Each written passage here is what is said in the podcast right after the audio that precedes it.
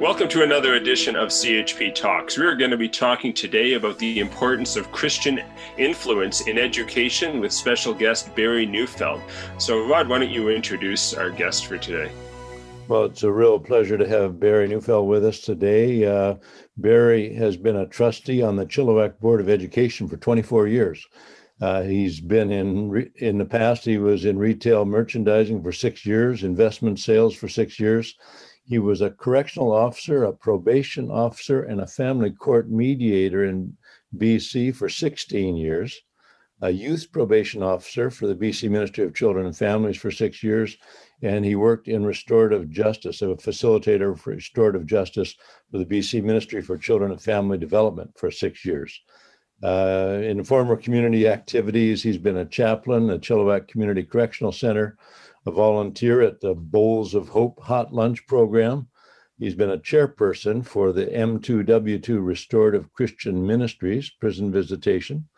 He's been an advisor for Circles of Support and Accountability, a chair of the Fraser Valley Brain Injury Association, a chair of the West Kootenay Regional Arts Council, a vice chair of the Creston Valley Hospital, founder and chair of the Chilliwack Restorative Justice Program, chairman of the BC Probation Officers Association and Abbotsford Restorative Justice Association uh, involvement. And uh, I'm going to stop there. The list goes on, but uh, it's a real pleasure to have you here today with us, Barry. And we want to leave some time to actually discuss the things that uh, are on your mind today. So thanks for joining us.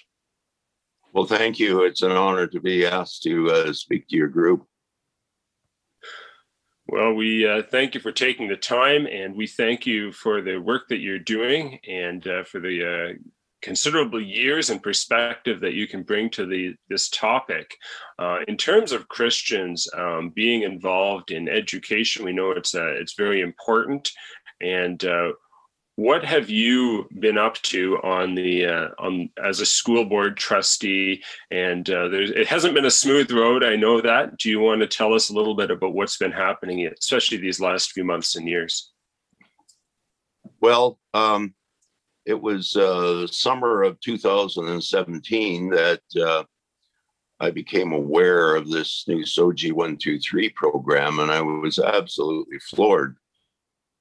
Um, and the reason it was floored was because it was already being implemented by the Ministry of Education, and I, as a school trustee, had, had heard, heard absolutely nothing about it. Mm-hmm. It still says in the School Act that school trustees have uh, one of the responsibilities is to approve learning resources. But as the uh, internet has mushroomed, um, there are so many free learning resources that teachers have access to and it's in their contract now that uh, they have professional autonomy to implement whatever learning resources they deem are suitable. And so, really, the the rug has been pulled out from under school trustees, and we have uh, very little influence over curriculum or learning resources anymore. Well, well, that's uh, that's interesting, and I just want to say, for the sake of uh, uh, people maybe watching in other parts of the country, SOGI stands for Sexual Orientation and Gender Identity. So that's a new uh, curriculum that was introduced in BC, as you said, in 2015. Uh, in Ontario, it's been a big deal um, with radical sex ed curriculum, same basic uh, ideas being foisted upon children, and. so, how did you get involved in the first place? Um, well, I, I, went to this town hall meeting. Um, it was uh, scheduled for Brookswood Secondary, but when the teachers union found out about it, they uh, immediately branded it a hate group. Mm-hmm. And so at the last minute, they uh, moved it over to Murrayville Hall in Langley. And this is where I first heard about it. I was very troubled by it. And uh, that was the end of August. And all September, I worried about it. And October the 13th, our school board had a meeting with uh, our two Chilliwack MLAs. And of course, the main issue on the table was a shortage of classrooms and that we needed more schools to be built. And towards the end of the uh, of the meeting, I said, you know, I, I had suddenly become aware of this new SOGI 123 program that was teaching kids that heterosexuality was no longer the norm and that um, gender is all in your head and you might be born in the wrong body. And I said, I just don't think I can serve in a public education system where this is being taught. I, am thinking of resigning. Well, the other trustees, except for Heather Maahs, didn't know what I was talking about.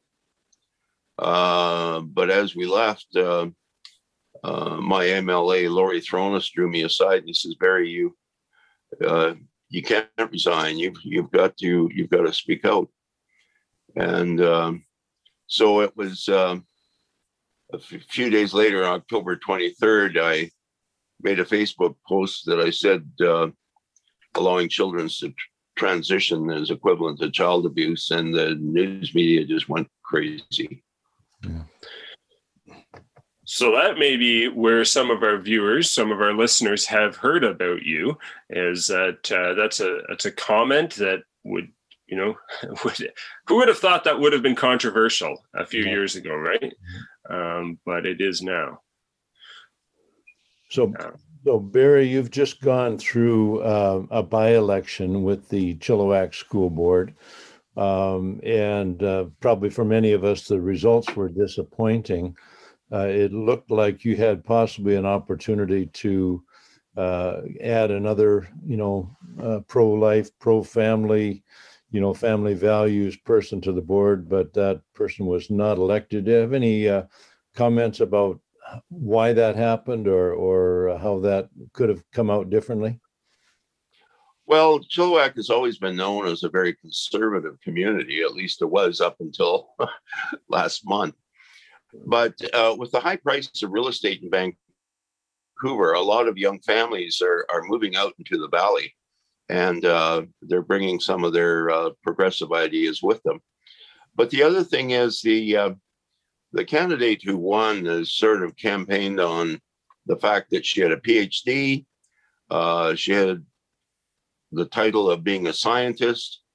Uh, she's uh, lectured all over the world. She's pretty high profile and uh, her video uh, uh, mimicking um, uh, the wrecking ball video of um,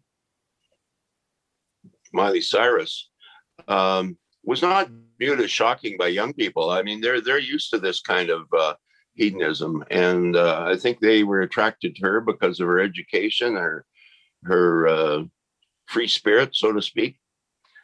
she has some very shocking um, um, videos and comments on her webpage, uh, Wild Sex, over 500, 5 million followers worldwide. This is a pretty high profile hmm. person for the little community of Chilliwack.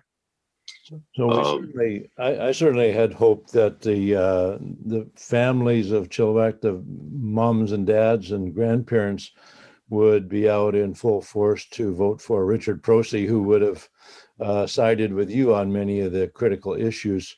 Uh, but I've heard from someone the other day that uh, a lot of the older uh, voters, potential voters, uh, taxpayers in the in the valley, uh, maybe didn't feel they had a right or a responsibility to vote because they no longer have children in school. Do you have any comments about about that? Because we certainly think that we do have responsibility for the next generations, even if our children are past school age.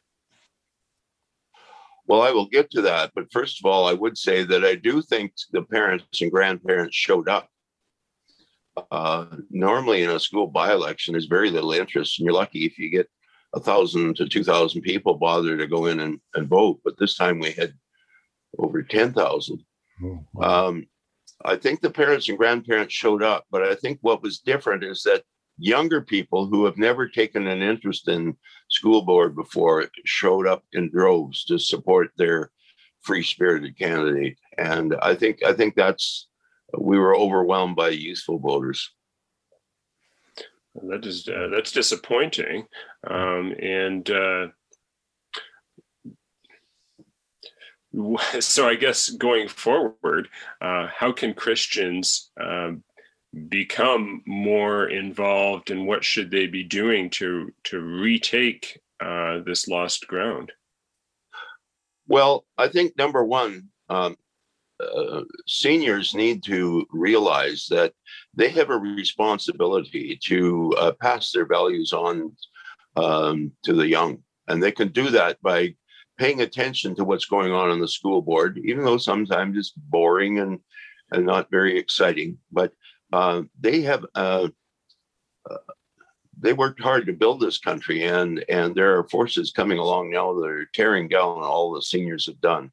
And uh, I find it very discouraging and disappointing when I get that argument from uh, older people. Well, I don't have kids in school anymore, so I don't care. Well, you you certainly have grandchildren, or other friends have grandchildren in school, and these kids that are studying in school now, they're going to be the ones that are going to be looking after you when you go to Shady Acres Old Folks Home, and you want to make sure that they um, that they know how to take care of you well, and that they won't be uh, pushing for uh, uh, doctors to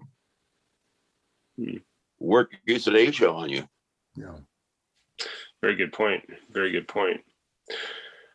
Now, in your long uh, list of accomplishments prior to being a school board trustee, one of them that was brought uh, that I took note of was um, was being a, a, chaplain or being a, being someone who worked with at-risk youth, um, restorative justice, etc.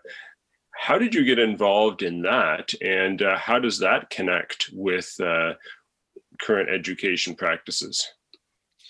When I was at Simon Fraser University, I uh, I used to get a newsletter from the Mennonite Central Committee, and back in those days, it was run off on a mimeograph. and that's when I first heard about the concept of restorative justice, where um, uh, victims are uh, are gotten together with their um, offenders, and there's an opportunity for healing and forgiveness. I wrote a paper on it at Simon Fraser, and I think the year was 1977 for criminology. And the professor threw it back at me and he said, "This is too radical and uh, too uh, too crazy." He says, uh, "I want you to resubmit an essay on something that makes more sense." What is ironic is now that uh, years later, Simon Fraser has a restorative justice faculty at Simon Fraser University. Um, I, I, saw it as a biblical pattern from the Old Testament where uh, uh, they had an offender and they would bring him before the elders that sat in the gate and and uh, they would uh, bring the victim and offender together and seek to uh, find healing and forgiveness. Uh, our classical model of justice is that um, the crime belongs to the queen. That's why we have crown counsel. Um, and uh, the victim is largely overlooked, and there's no opportunity for healing and growth. Yeah. Um, I could do a whole seminar on restorative justice, but uh, um, that is another one of the one of my characteristics that uh, uh, made me appear as if I was somewhat progressive and why I kept getting reelected. Hmm. Oh, interesting. Okay.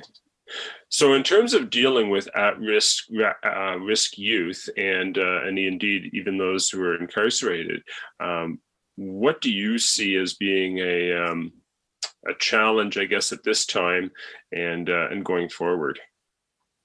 Well, as um, as a probation officer for uh, teenagers, 85% of them were children in care. These are angry, alienated children who um, have a very low sense of identity because they don't either they don't know who their parents are or their parents are a very bad influence in their lives. And they're very easily manipulated.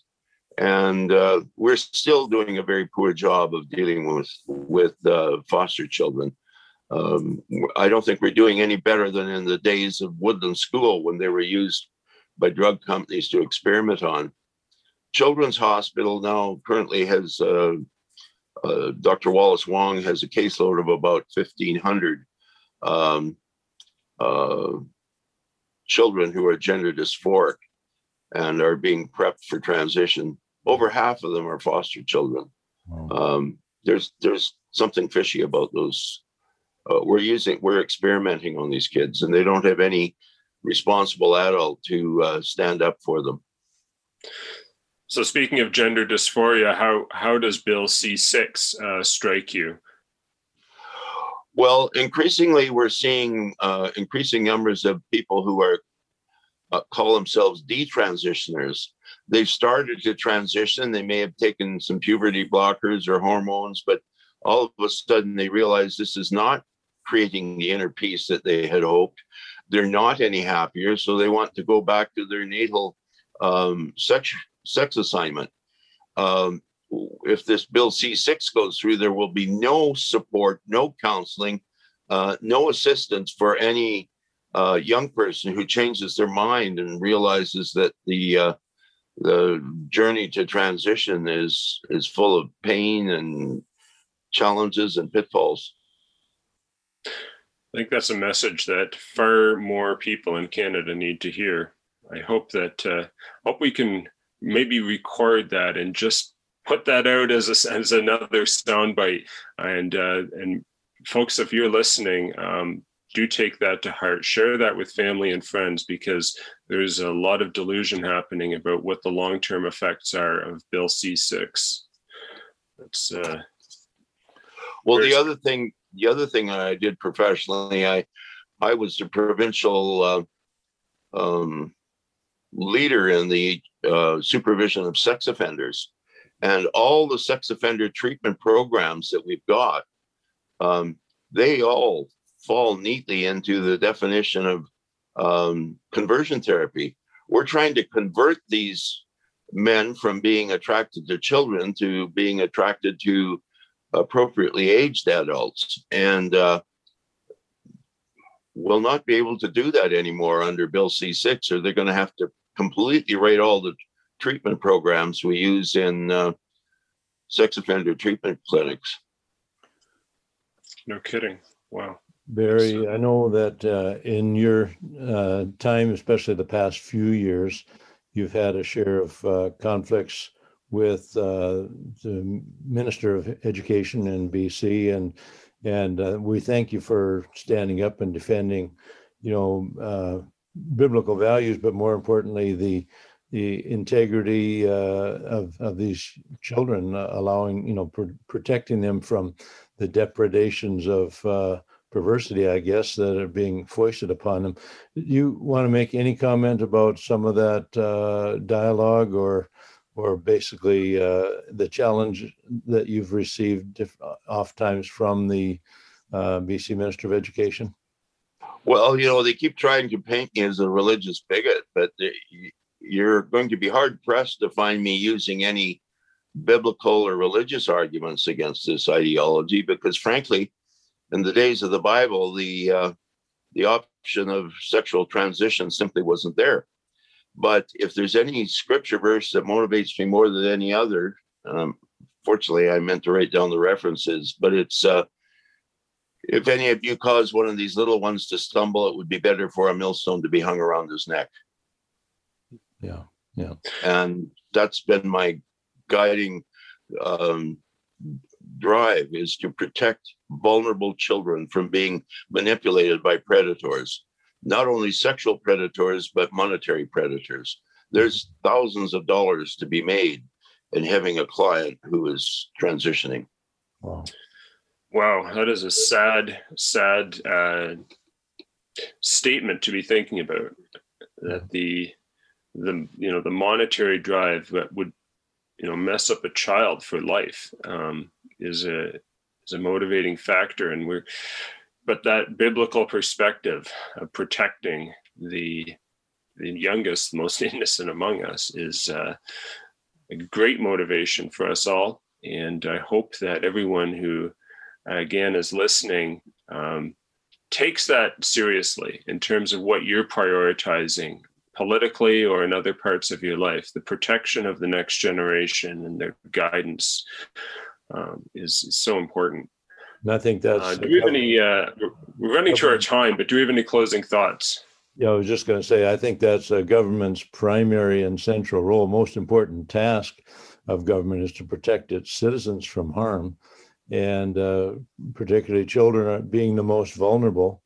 and of course, when the government does some of these things, they claim to be protecting children, but they're actually imposing on them values that are destructive to their, you know, well-being. So, so uh, it depends who you're listening to, uh, what is good for children. But, but uh, Barry, we thank you for standing for children and for uh, protecting them from some of these things, because we are in a troubled time. So we do need uh, Christian people to step forward and uh, and defend um, children and, and adults as well from uh, destructive philosophies.